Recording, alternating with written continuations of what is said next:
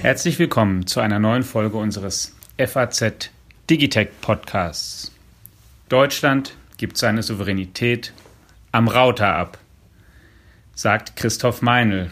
Er ist Direktor des Hasso-Plattner-Instituts in Potsdam, Mitglied der Akademie der Technikwissenschaften AKTEC und er sorgt sich um die Bundesrepublik als Technologiestandort, gerade in einer Zeit, in der Technologie eben auch politisch instrumentalisiert wird, zum Teil auch quasi als Waffe eingesetzt wird, wenn man sich das Verhältnis zwischen Amerika und China ansieht. Und aus seiner Sicht besteht Handlungsbedarf. Doch zunächst möchte ich auch mich einmal ganz kurz vorstellen. Mein Name ist Alexander Armbruster. Ich bin Wirtschaftsressortleiter der FAZ und gehöre jetzt zur Stammbesetzung.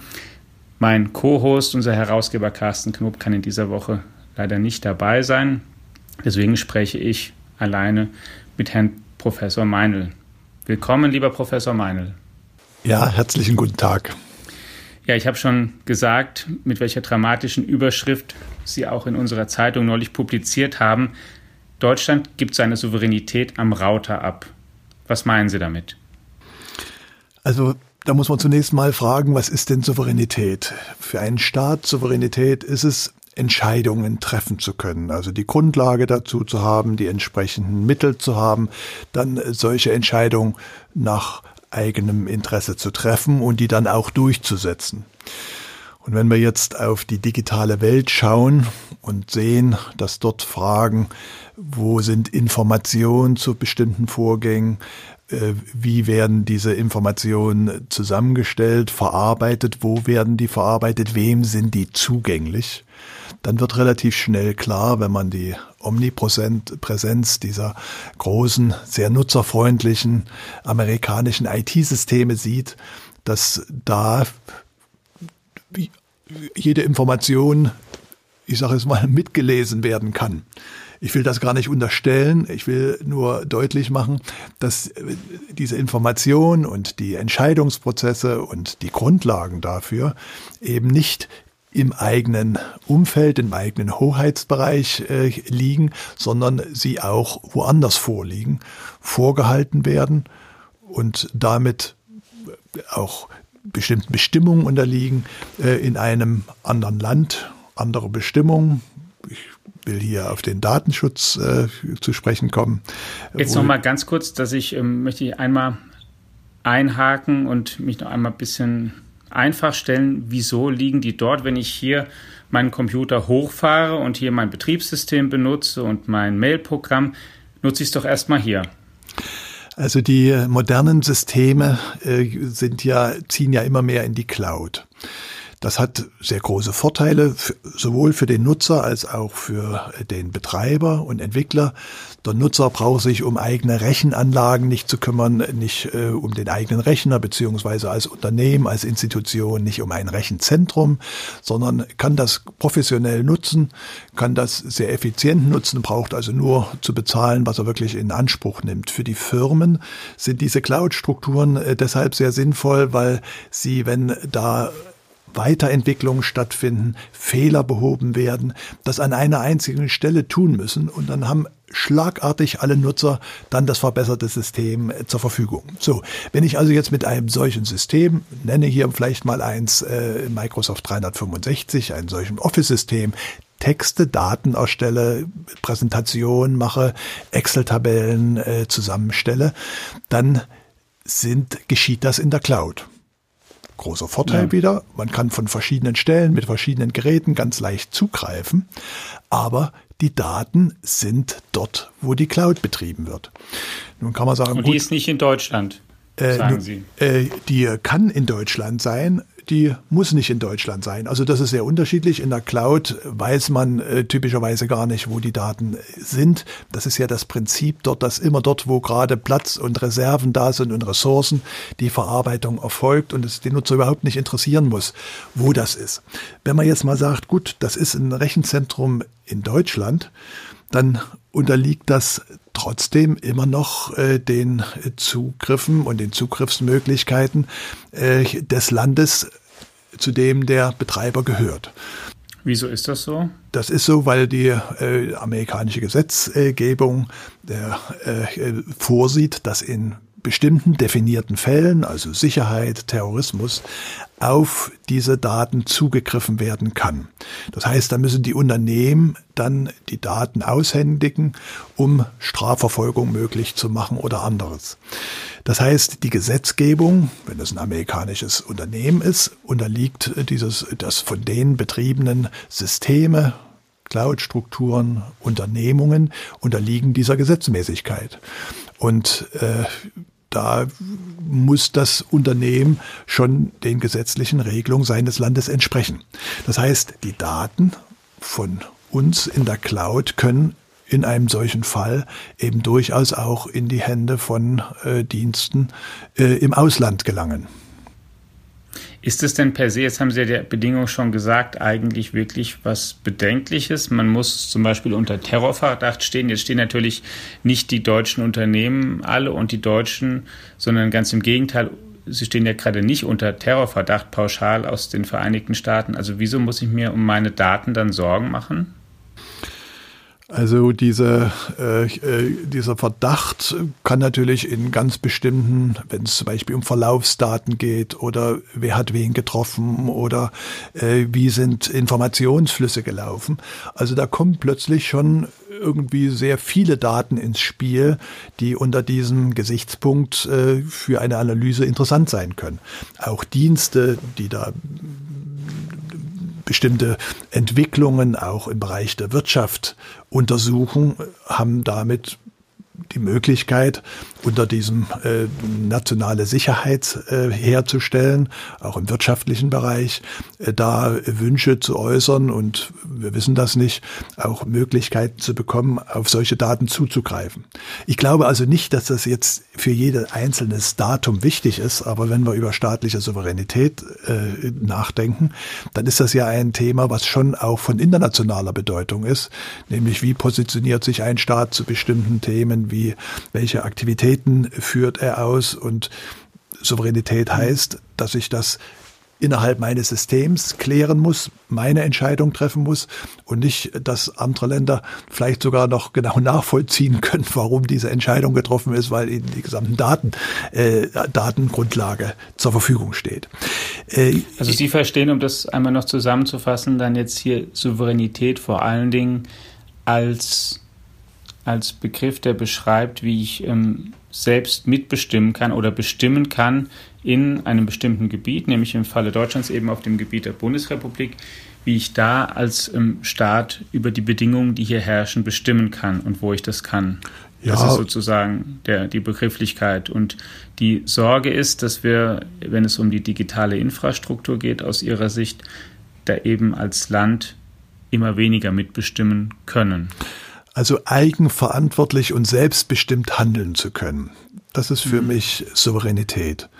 Und äh, das sehe ich äh, gefährdet, wenn ich, wenn mir die Mittel fehlen, diese äh, eigenverantwortliches Handeln und das selbstbestimmte Handeln dann tatsächlich in die Tat umzusetzen. Wenn also ich äh, zum Beispiel Systeme benutze äh, für meine Aktivitäten, die nicht in meiner Hoheit liegen. Wenn also, äh, das ist ja eine Erwartung oder eine Angst äh, bei den Produkten, Systemen von Huawei, dass die jetzt nicht nur in, äh, Informationen abgreifen können, sondern dass das ähm, sabotagemäßig auch einfach äh, außer Betrieb gesetzt werden oder Fehlbetriebsleistungen bringen und dass das dann mein Handeln, meine Analysen, jetzt äh, meine äh, Entscheidungsfindungen äh, beeinträchtigt. Also für grundsätzliche Sachen ist es wichtig, wenn man souverän handeln will, dass im eigenen Verantwortungsbereich dann auch die äh, Mittel und Wege äh, zur Verfügung stehen, äh, Entscheidungen äh, gut zu treffen und dann Entscheidungen auch durchzusetzen. Was braucht es denn aus Ihrer Sicht in Deutschland, um hier souveräner zu werden? Brauchen wir dann, wie soll ich sagen, Rechen, mehr Rechenzentrum von Deutschen oder von europäischen Unternehmen zumindest? Oder brauchen wir Betriebssysteme, die von europäischen Anbietern eben angeboten werden? Oder was braucht es da aus Ihrer Sicht? Also man muss sich die einzelnen Bereiche angucken. Der einzelne Mensch, wir sind ein freies Land, das einzelne Unternehmen, die können entscheiden, mit welchem System sie arbeiten. Bei staatlicher Datenverarbeitung gibt es aber den Unterschied, dass der Staat ja die Daten seiner Bürger verarbeitet und äh, insofern Treuhänder dieser Daten ist. Also ohne deren Zustimmung diese Daten nicht irgendwo hingeben kann, äh, auch wenn das aus irgendwelchen Gründen kosteneffektiv oder recheneffektiv sind. Also dass, wenn Sie fragen, was brauchen wir, dann brauchen wir eigene Infrastrukturen, digitale Infrastrukturen. Äh, Infrastrukturen, wo es möglich ist, Daten im eigenen Hoheitsbereich äh, zu speichern, zu verarbeiten, äh, äh, zum, äh, zum Funktionieren des Gemeinwesens bereitzustellen. Vielleicht äh, nehmen wir mal den Bereich der Bildung. Das ist ja so ein bisschen schon im Bereich des staatlichen Handelns, aber betrifft jeden. Da kann man Dinge vielleicht äh, ganz gut deutlich machen, die in anderen Bereichen dann Richtung Spionage oder sowas dann so ein bisschen äh, äh, dann, naja, äh, so ein bisschen, äh, ach, jetzt fehlt mir das Wort. Also zum Beispiel die Schulcloud, ein Angebot, das Sie ja auch vom Hasso-Plattner-Institut ähm, machen, beziehungsweise was Sie auch ähm, persönlich da vorantreiben. Also äh, dieses äh, Thema Bildung ist die Frage, die Kinder, äh, was nutzen die in der Schule? Natürlich äh, wird der digitale Anteil der Medien, die dort eine Rolle spielen, steigen. Die sind einfach, äh, ich sag mal, bieten große Möglichkeiten, den Unterricht zu bereichern, das Lernerlebnis zu vertiefen. Und wenn solche digitalen Systeme genutzt werden, fallen natürlich Benutzungsdaten an.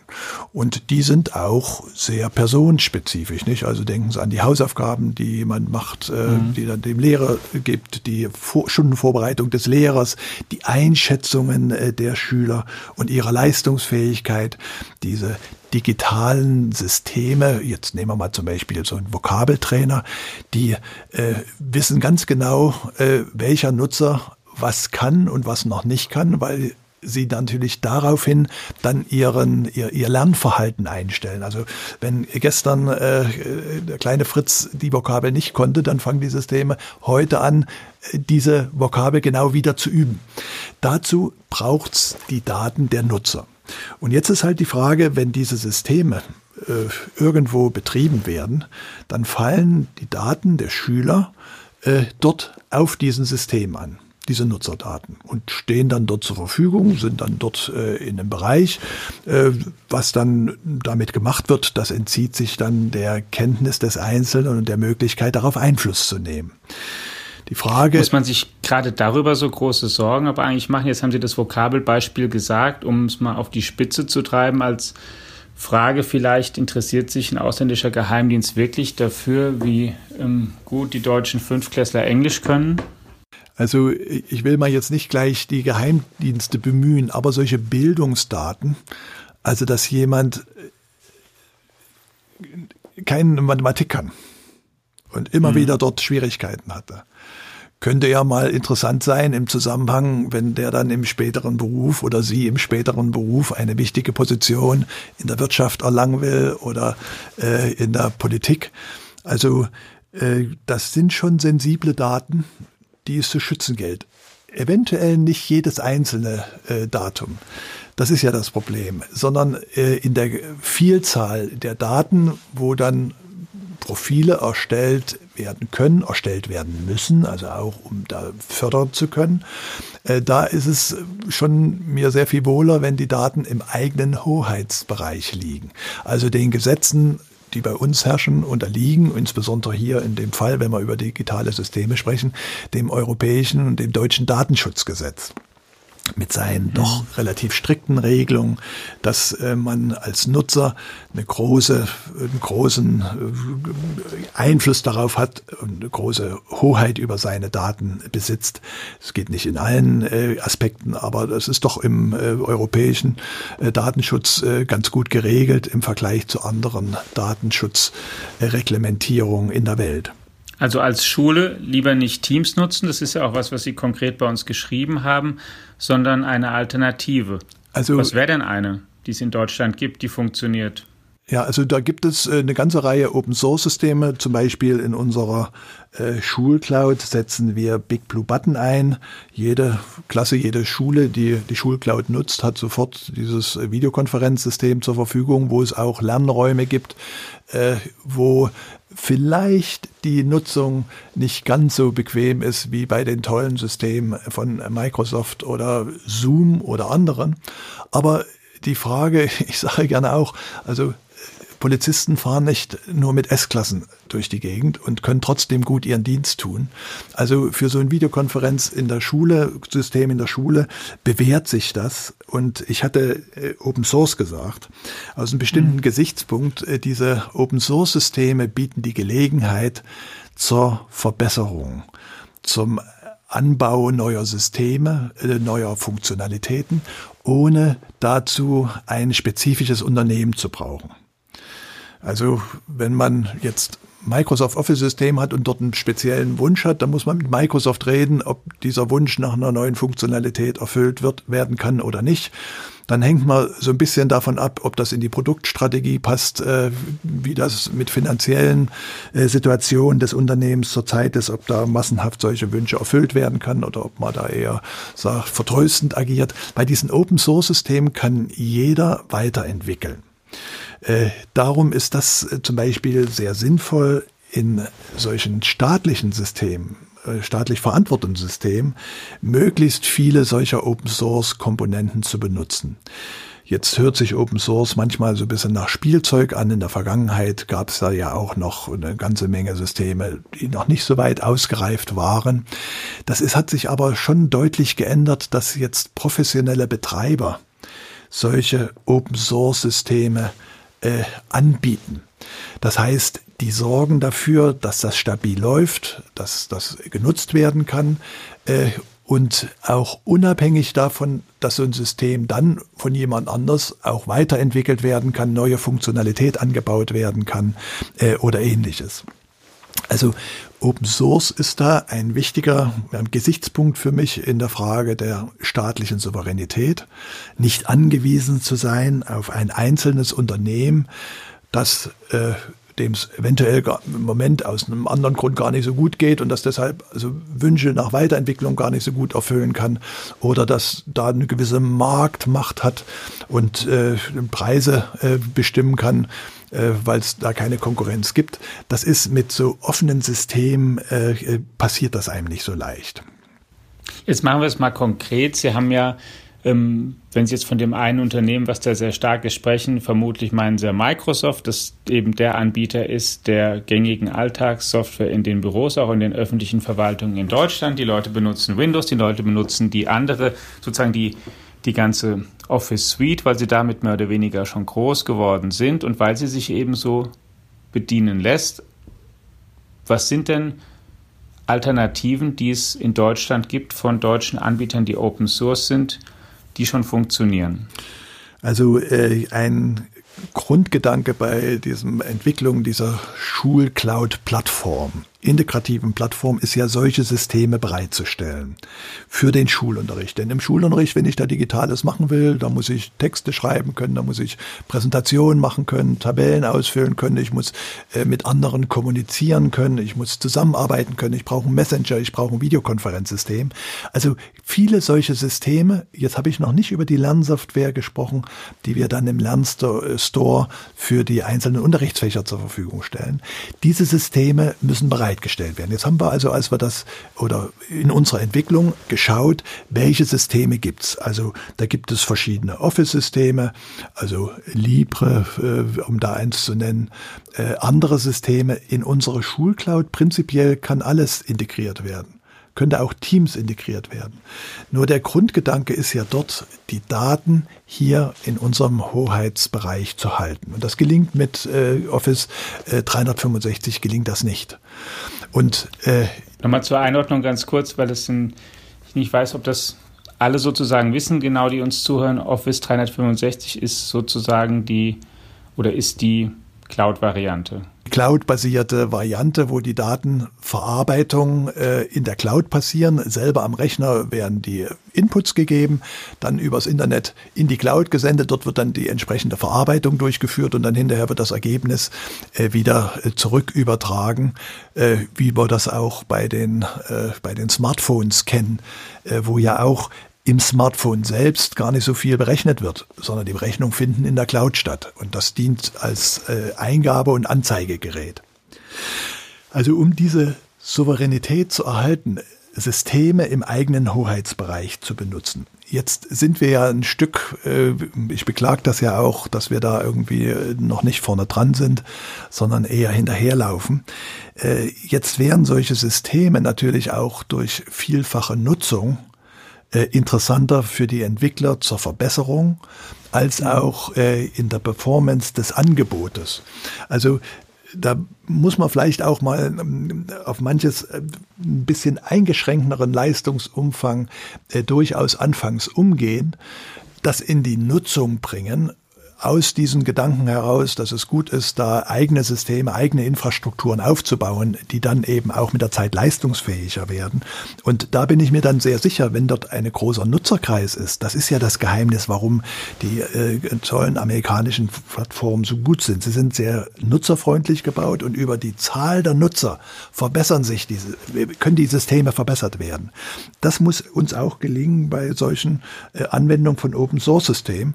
Und ich bin optimistisch, wichtig. Wir haben gute Entwickler, wir haben äh, leistungsfähige äh, äh, Unternehmen, die solche Aufträge durchführen können, also neue Funktionalitäten anzubauen, äh, Dinge äh, so zu betreiben, dass sie äh, für die Nutzer, in dem Fall also für Schüler und Lehrer, gut zu nutzen sind, dass wir das nach vorne bringen. Wenn wir damit nicht anfangen, dann wird der Abstand immer größer und immer schwerer einzuholen sein.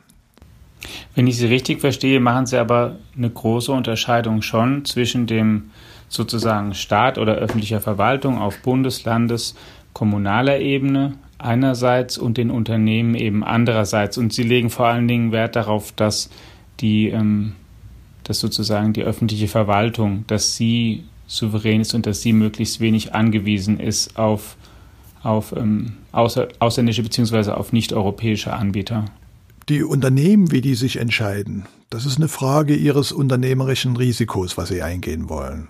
Die müssen ja dafür sorgen, dass sie geschäftsfähig bleiben. Und wenn sie glauben, das ist für sie der beste Weg, dann ist das eine Entscheidung, die sich in der Zukunft bestätigt, wenn es ihnen gut geht, oder die sich dann irgendwie rächt, wenn es ihnen nicht gut geht.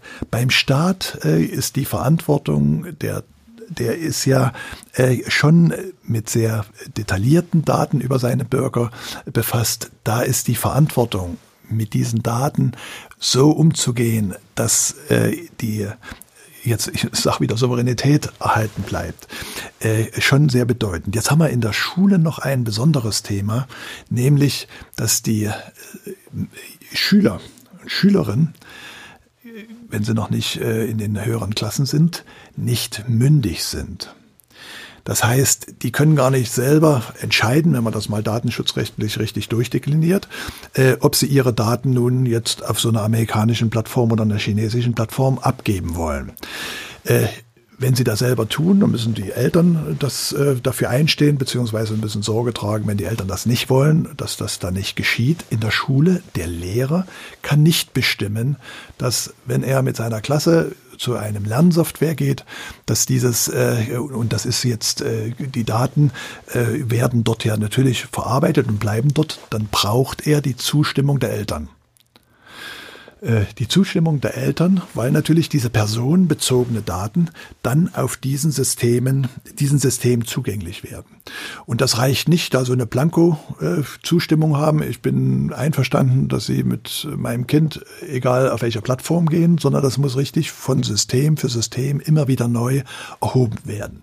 Und das ist natürlich im Unterricht sehr unpraktikabel, nicht? Wenn Sie sich vorstellen, mehrere Stunden am Tag, verschiedene Unterrichtsfächer in jedem Unterrichtsfächer. Ja, ist unfassbar nervig eigentlich, oder? Absolut nervig. Äh, und das führt dazu, dass es keiner mehr ernst nimmt, auf der einen Seite.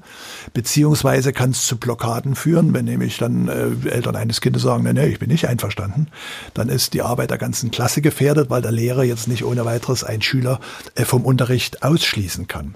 Also da müssen Lösungen ran und auch das ist ein Thema, was wir bei der Schulcloud-Entwicklung sehr weit oben angesiedelt haben, nämlich einen Raum zu schaffen. Also die Eltern müssen zustimmen, die Schulcloud zu nutzen. Aber die Eltern brauchen dann nicht mehr zuzustimmen, die einzelnen Systeme zu nutzen, weil wir dafür sorgen, dass diese Systeme die Daten dann nur noch pseudonymisiert erhalten. Dass das System also merkt, das ist ein Lerner, der äh, die Vokabel jetzt nicht kann und die muss ich morgen mit ihm wieder trainieren. Dazu braucht aber das System nicht den Namen oder die Adresse des Schülers, sondern da braucht es irgendwie eine Nummer an der Hand, äh, der wiedererkannt werden kann, der Nutzer. Äh, das sind dann also keine personenbezogenen Daten. Also die Idee, diese personenbezogenen Daten in einem äh, definierten Bereich zu halten und dabei doch die Offenheit für die äh, Lehrer und Lehrerinnen zu schaffen, Lernsysteme einzusetzen, die ihnen sinnvoll erscheinen, ohne dann mit den Eltern in Kontakt wieder treten zu müssen und sagen zu müssen, hier erlaubt uns, äh, dass ich äh, mit euren Kindern auf dieser Lernplattform unterwegs bin. Wieso haben wir das denn eigentlich nicht schon längst? Wieso haben wir denn in diesem Land, in unserem Land eigentlich nicht längst schon eine Schulcloud-Schulplattform, auf die man zum Beispiel in einer Pandemie, wie wir sie jetzt erlebt haben, einfach hätte umschalten können? Deutschland ist ja auch im internationalen Vergleich nicht gerade da sehr, sehr ähm, weit vorne dran gewesen, um es mal sehr höflich zu formulieren. Es kam hier eine Pandemie. Dann wurden vor allen Dingen die Schulen geschlossen und die Schüler nach Hause geschickt und im Prinzip der digitale Unterricht, der technisch ja möglich wäre, hat hier im Grunde ähm, kaum stattgefunden. Woran hapert's? Das ist wirklich eine Frage, die wir uns stellen müssen und nicht locker lassen dürfen. Die Digitalisierung ist nicht eine Frage der letzten zwei, drei Jahre. Seit 15 Jahren steht dieses Thema kann sogar vielleicht auch 20 sagen, aber seit 15 Jahren steht es wirklich im Raum, dass klar ist, Digitalisierung äh, wird aus dem Leben nicht mehr verschwinden. Digitalisierung wird eine Rolle spielen im Berufsleben, im privaten Leben, im Bildungsleben. Junge Leute müssen in der Schule darauf vorbereitet werden, damit umzugehen. Der Unterricht kann bereichert werden durch digitale Medien, Lernerfolg kann bereichert werden. Seit 15 Jahren steht dieses Thema und wir haben das nicht geschafft, da was zu tun. Also in meiner Beobachtung, wir sind erst durch die Entwicklung der Schulcloud jetzt mit dem Schulsystem so ein bisschen in Berührung gekommen. Nach meiner Beobachtung haben die Länder, die ja für die Schulbildung zuständig sind, lange das Thema Digitalisierung für etwas gehalten, was die Schulträger, was die einzelne Schule lösen muss. Und natürlich die einzelne Schule, dass es sich ans Internet anschließt, dass da äh, WLAN in den Zimmern, äh, in den Klassenzimmern zur Verfügung steht, dass Geräte, die dafür notwendig sind, beschafft werden oder deren Beschaffung organisiert werden, das ist klar. Nur die Infrastruktur, die dann gebraucht wird, um dann digital zu lernen, die kann keine Schule. Ich sage sogar, die kann kein Land äh, äh, ohne weiteres zukunftssicher und kostengünstig bauen. Das ist eine Gemeinschaftsaufgabe und das ist Schule nur ein Bereich. Das betrifft ja die staatliche Verwaltung. Äh, Im gesamten Bereich E-Government gucken wir eigentlich den Entwicklungen hinterher, die da in anderen Jahren laufen. Und das ist diese verteilte Verantwortlichkeit über all diese föderalen Stufen, die dazu führt, dass am Ende es nicht vorangeht, dass Dinge blockiert werden und äh, ein Verständnis, ich hoffe, dass äh, Corona so ein klein bisschen geholfen hat, dieses Verständnis zu entwickeln, dass man sagt, wir brauchen funktionierende Infrastrukturen, die wir dann in der einzelnen Schule oder im einzelnen Bundesland ausgestalten können. Also ich vergleiche gern die Schulcloud mit sowas wie so modernen äh hier äh, Elektro- System, wo die Stecker es ermöglichen, dass jeder sein seine Lampe, sein, sein, sein Heizofen, seine Maschine anschließt, sein Computer anschließen kann. Aber der Stecker muss überall gleich sein, weil ansonsten wird das ein großes Problem, dort äh, die Dinge, die man nutzen will, dann für jedes dieser kleinteiligen Systeme wieder anzupassen. Also die Vorstellung, dass wir äh, bei digitalen Infrastrukturen bereitstellen für die Schulen, hier überhaupt gar kein Thema haben des, des, des, der Verantwortlichkeit der Länder für ihre Schulsysteme sondern das ist die Grundlage, dass die ihrer Verantwortung gerecht werden können, die dann darin bestehen muss, Inhalte zu bereitzustellen, zu beschaffen, äh, zu empfehlen, was dann, die ja auch durchaus verschieden sein können. Ne? Diese Plattform, wenn man die Infrastruktur können. einmal hat, kann man sie ja haben. Genau. Und dann kann trotzdem, könnte jedes Land kann, oder jede Schule sogar kann ja selbst entscheiden, was sie drauf anbietet. Warum ist das, also Föderalismus ist in dem Fall, ähm, muss das Kind mal beim Namen zu nennen, aus Ihrer Sicht ein Problem, weil es einfach zu langsam ist zu langsam, zu unterschiedlich. Zu verteilte Verantwortlichkeiten. Verteilte Verantwortlichkeiten sind immer schwierig, weil dann kommt es äh, zu nichts äh, Vernünftigen, gibt es ewige Abstimmungsprozesse. Und äh, vielleicht auch, äh, wir haben uns im Status quo in Deutschland so juristisch eingemauert, so festgelegt, dass jede Innovation, ich sehe das ja hier vom Hasso-Plattner-Institut auch in ganz anderen Bereichen, Medizin, Gesundheit, äh, wo immer, dass jede Veränderung, jede Innovation und Digitalisierung bringt immer Veränderungen, bringt äh, Innovation voran, neue Ansätze, es ganz schwer hat, da überhaupt äh, zur Wirkung zu kommen, weil es muss so viele Anforderungen erfüllen, die die aktuellen Systeme oder im Digitalen gibt es die ja nicht, aber die die erfüllen müssen, die Anforderungen, die da gestellt werden, dass natürlich so eine Innovation, die am Anfang schwach daherkommt, die muss ja erst stark werden, es schwer hat. Und wenn Sie mal gucken, wir haben eigentlich in allen Bereichen Schwierigkeiten in Deutschland, also jetzt gar nicht nur hier mit den IT-Plattformen, äh, mit Flughäfen zu bauen, Bahnhöfe zu bauen, Oberland- oder Erdleitung zu legen, Energiewende voranzubringen, weil alles so kleinteilig geordnet scheint, dass solche Veränderungen irgendwie mit diesen existierenden Bestimmungen und Festlegungen und Regulationen äh, irgendwie nicht zurechtkommen. Ja, es ist, stimmt ja auch zu, das System ist in erster Linie darauf angelegt, dass Macht nicht sich zu stark konzentriert und nicht darauf, dass und nicht auf Geschwindigkeit sozusagen mhm. per se optimiert. Mir kommt ja auch immer ein bisschen vor, dass wir es, wenn ich es mal ganz offen sagen darf, mit dem Datenschutz auch ähm, übertreiben oder vielleicht auch da persönlich einfach zu ängstlich sind, dass wir kleinteilig vereinen und wie Sie auch schon gesagt haben, Schulen sehr enge Vorschriften machen, bei denen ich mir gar nicht sicher bin, ob das eigentlich alles so schlimm wäre, aber da müssen die Richtlinien genügen und es hält sie auf, die vielleicht, also die, die eigentlich vollkommen übertrieben sind, meines Erachtens. Also ich habe vor allen Dingen ein Problem damit, wenn dieser Datenschutz, der ja sehr gut gemeint ist. Ja, gut gemeint ist ja vieles, ja. Zum Grund wird, dass ich meine Daten dann lieber ganz weggebe.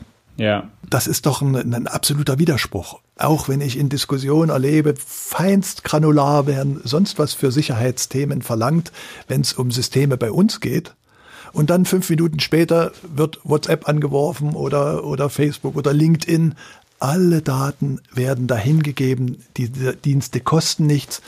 Das sind riesen teure Systeme und wenn die nichts kosten, dann muss der, äh, der, dann muss die Bezahlung anders erfolgen und die Bezahlung erfolgt durch die Daten, die dann analysiert und verkauft werden kann an entsprechende äh, interessierte Seiten.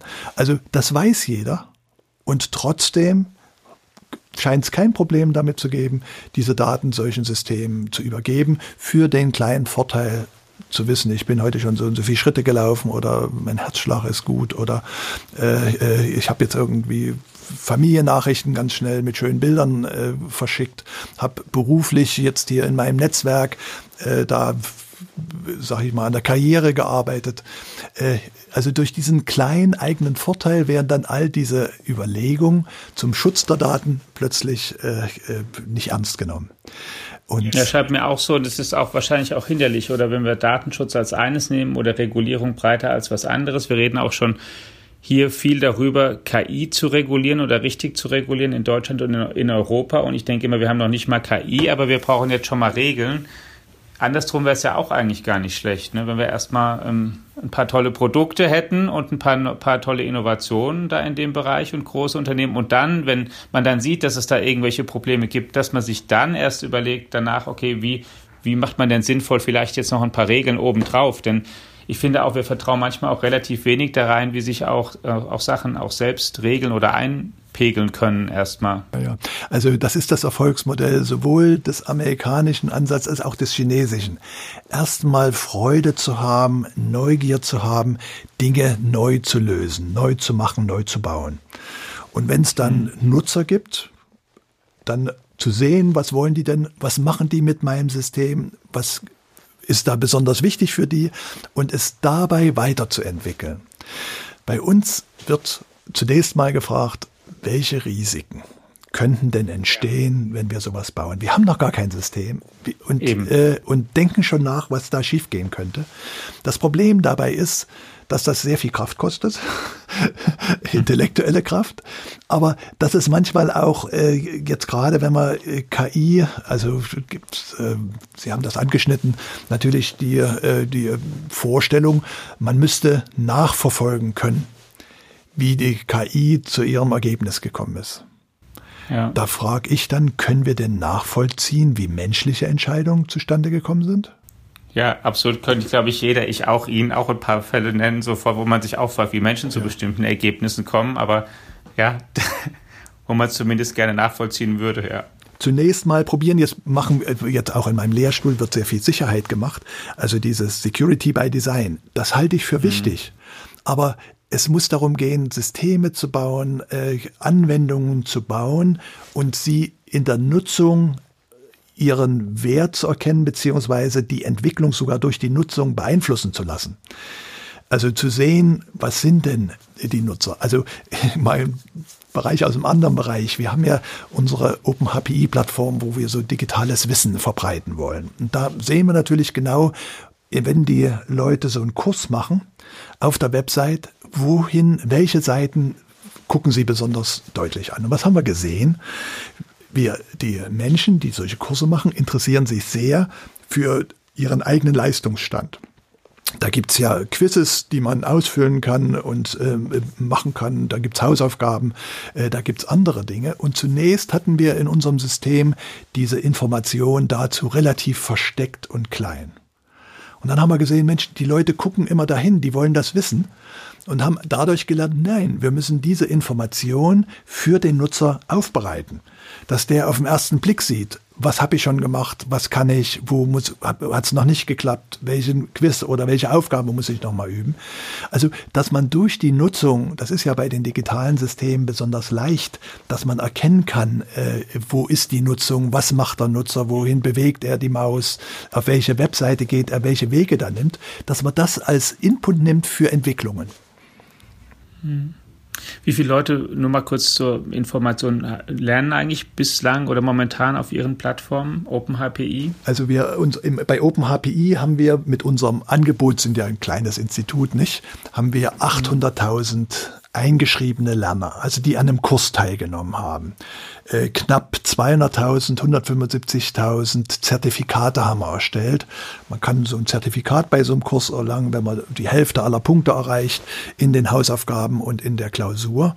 Also da gibt's eine Nachfrage. Und unsere Plattform wird aber auch von großen Partnern genommen. Also SAP zum Beispiel bietet da mit OpenSAP etwas an. Die Weltgesundheitsorganisation, die hat jetzt äh, in der Pandemie ihre Informationen über äh, diese Plattform entwickelt. Und da haben wir gerade letzte Woche äh, die runde Zahl, dass 10 Millionen auf allen unseren Plattformen 10 Millionen Nutzer eingeschrieben waren. Kostet das was, die Kurse zu machen? Nein, nein, nein, nein, das ist kostenlos. Das ist ein freies Angebot. Wir ja. freuen uns über jeden, der teilnimmt, weil äh, wir immer mit diesen Lerninhalten auch die Möglichkeit zur Diskussion, zur Interaktion der Lerner bieten. Und da ist es interessanter, je mehr Leute kommen. Also da ist deswegen, das nennt man Massive Open Online Kurse, also viele Leute, die kommen, die dann eben auch im Lernprozess miteinander interagieren können, miteinander sprechen können. Es kommen da natürlich, wenn Sie diese riesigen Zahlen von Nutzer hören, äh, dann auch äh, Lerner, die ganz spezielles Wissen haben, äh, was manchmal äh, darüber hinausgeht, was die Kursanbieter äh, in diesem Bereich wissen. Also um diese ja, wie, so, wie Social äh, Media Interaktion zu ermöglichen beim Lernen und zum Lernen.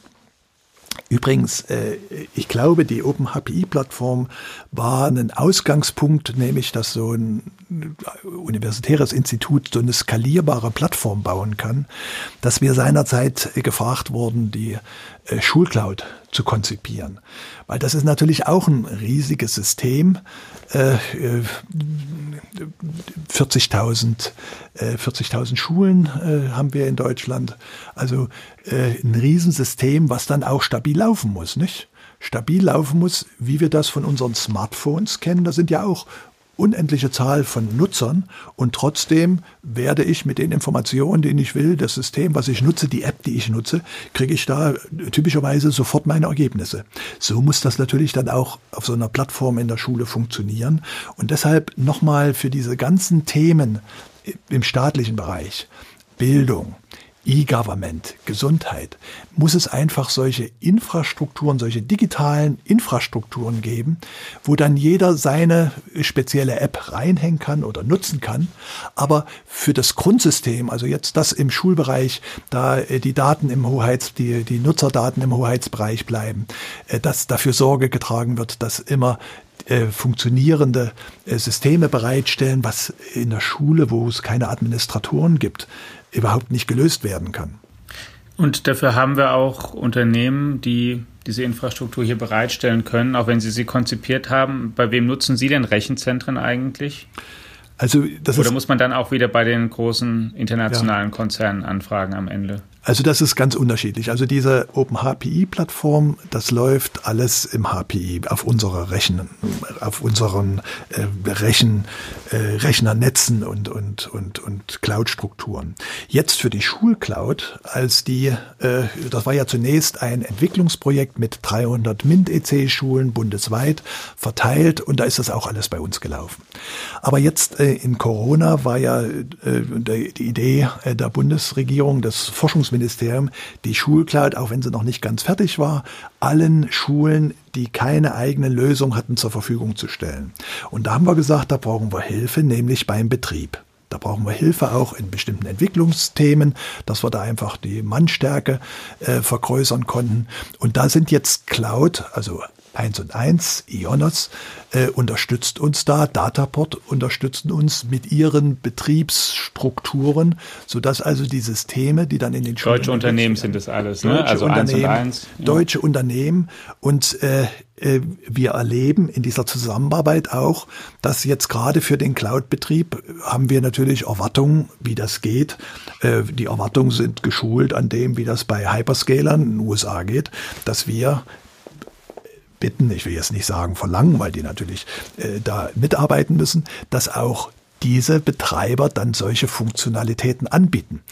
Äh, manches ist da, manches ist noch nicht da, aber jetzt durch die Zusammenarbeit ist eben ganz klar, diese Funktionalität braucht man eben, um Systeme atmen zu lassen. Atmen in dem Sinne, wenn plötzlich ganz viele Nutzer da sind, dann darf das nicht in einer Überlastung der Systeme enden. Und wenn die dann wieder zurückgehen, dann brauchen ja nicht ewig viele Rechenzentren da irgendwie äh, zu laufen, äh, obwohl gar keine Nutzungsnachfrage, gar keine Ressourcen abverlangt werden.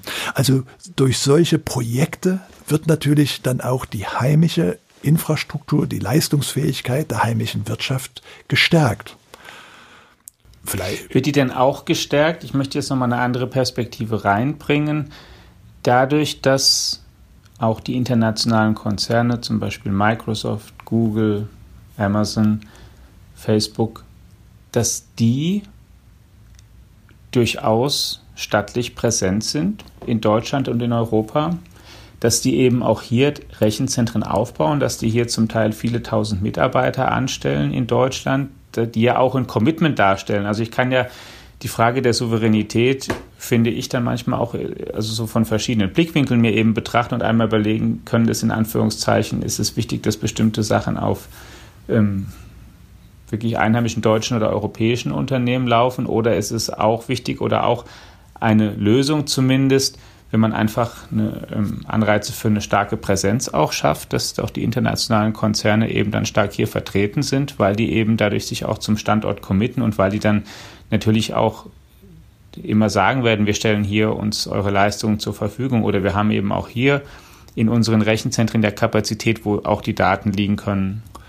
Also äh, Sie haben äh, alle diese Konzerne hier natürlich große Niederlassungen und haben äh, auch eine große und sehr sinnvolle Geschäftstätigkeit im Zusammenarbeit mit Wirtschaft. Wir haben ja jetzt so ein bisschen auf diesen Gesichtspunkt, wie geht der Staat mit den Daten um? Mhm. Und da muss man sagen, wenn das so einfach wäre, dass ich einfach in einem Land XY ein äh, Rechenzentrum aufbaue und die Daten dann dort hinlege, und dann meine, äh, die Gesetzlichkeit äh, des dortigen Landes ist allein dafür zuständig, was mit den Daten passiert. So einfach ist es nicht. Daten sind ja was Virtuelles und Cloud-Strukturen sind auch nicht äh, äh, an, an Grenzen gebunden, sondern da sind die Rechenzentren weltweit vernetzt von diesen großen Konzernen, auch von den einzelnen Landesgesellschaften, auf die die zurückgreifen können, sind äh, äh, länderübergreifend miteinander vernetzt, eben um gerade solchen Lastsituationen und äh, dann gerecht zu werden.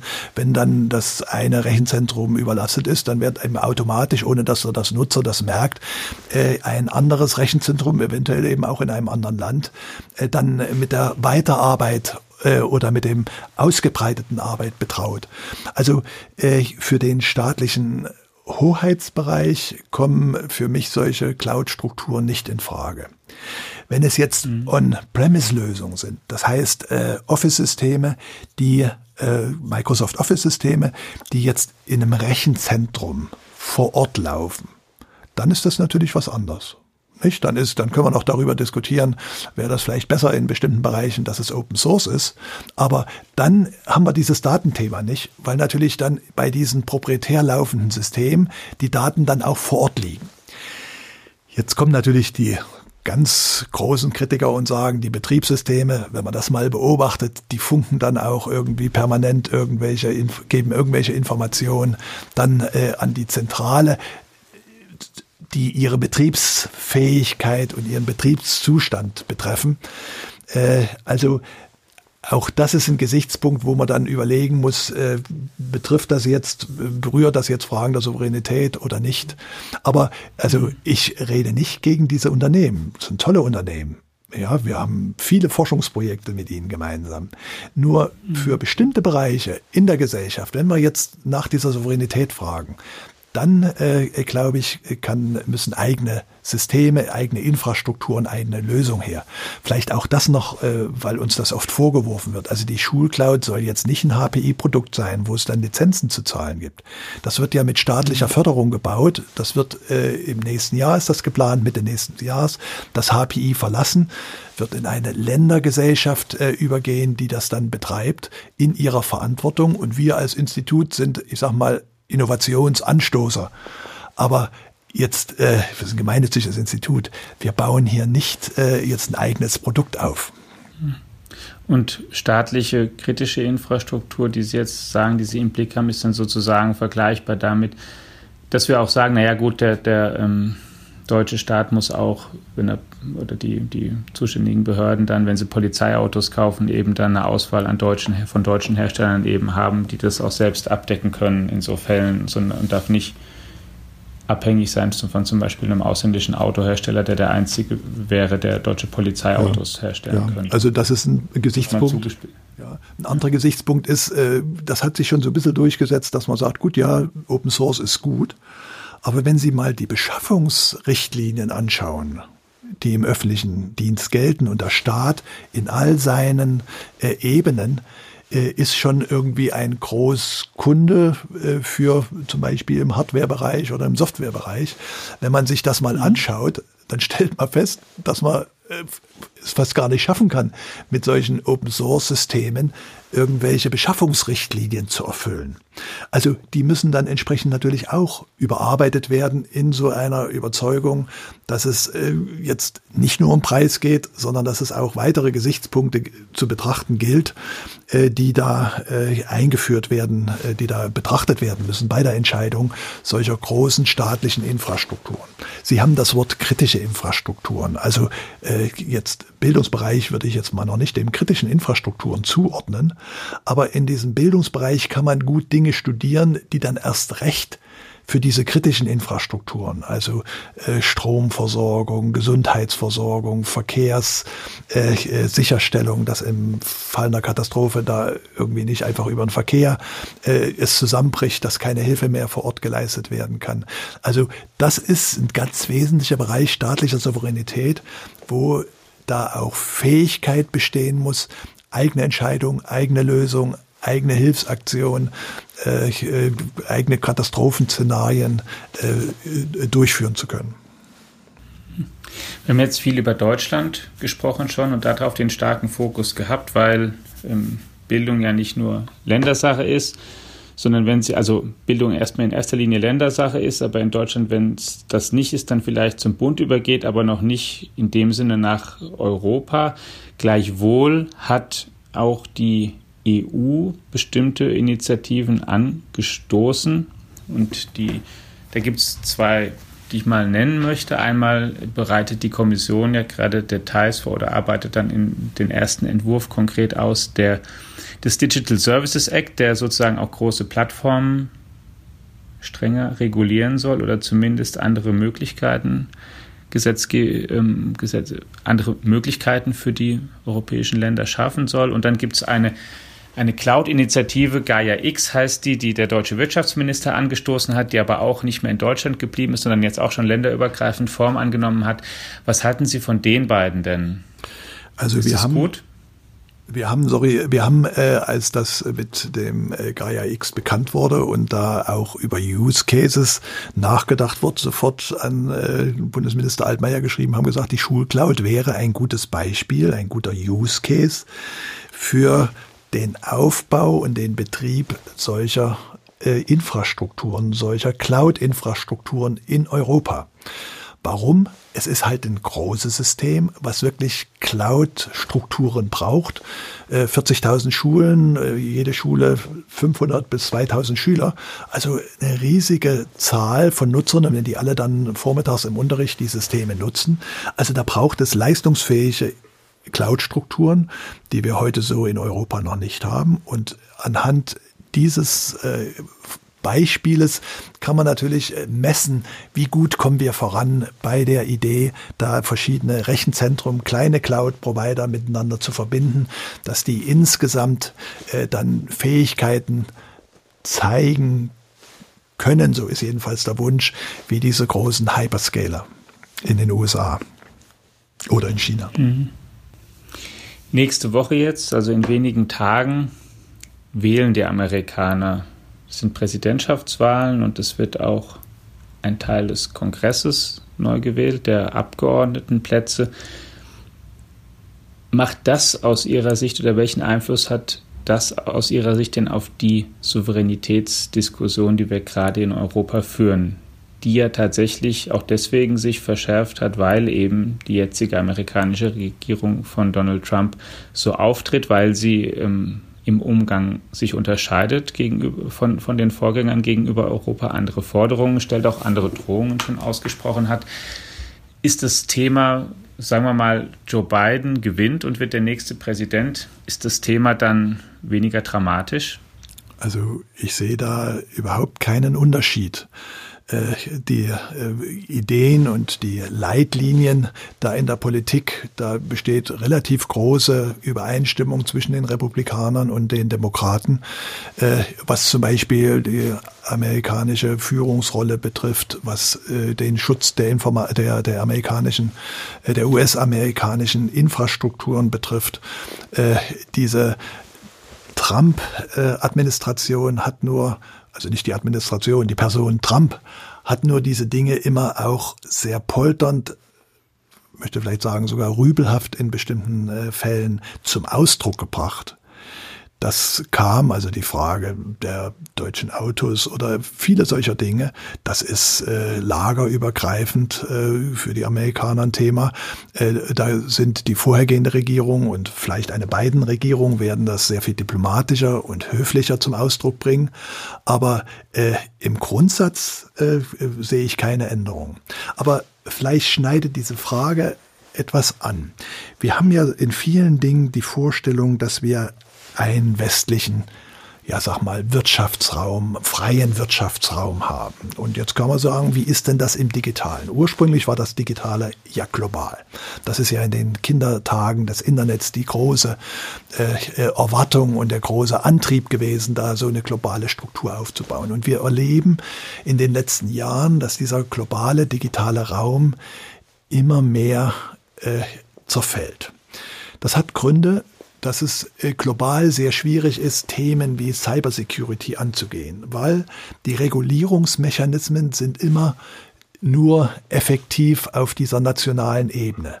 Dort kann man äh, Gesetze machen, dort kann man die Gesetze verfolgen, einsehen und insofern ein Bestreben, auch solche Regelungen im Digitalen machen zu können. Sie sind notwendig, was man in diesem globalen Raum nicht so schafft. Und China hat sich da mit seiner äh, äh, großen chinesischen Firewall so einen eigenen, den Digitalraum abgegrenzt, nicht vollständig, aber doch äh, sehr stark abgegrenzt. Russland äh, versucht dasselbe. Äh, andere Länder sind ähnlich unterwegs und die Frage ist, wie verhalten wir uns als Europäer? sind wir jetzt mit den Amerikanern zusammen ein offener Digitalraum.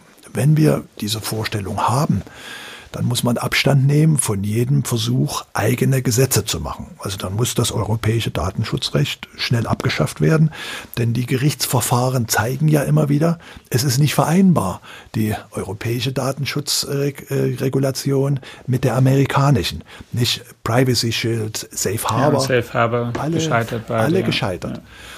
Wenn man also eigene Gesetze machen will, ich finde das legitim, dann muss man eben auch dafür Sorge tragen, dass die Infrastrukturen da ist. Und das ist das europäische Problem. Also eigene Rechtsrahmen, auch sehr ambitionierte Rechtsrahmen im Datenschutz, aber nicht die Möglichkeit, das zu exekutieren.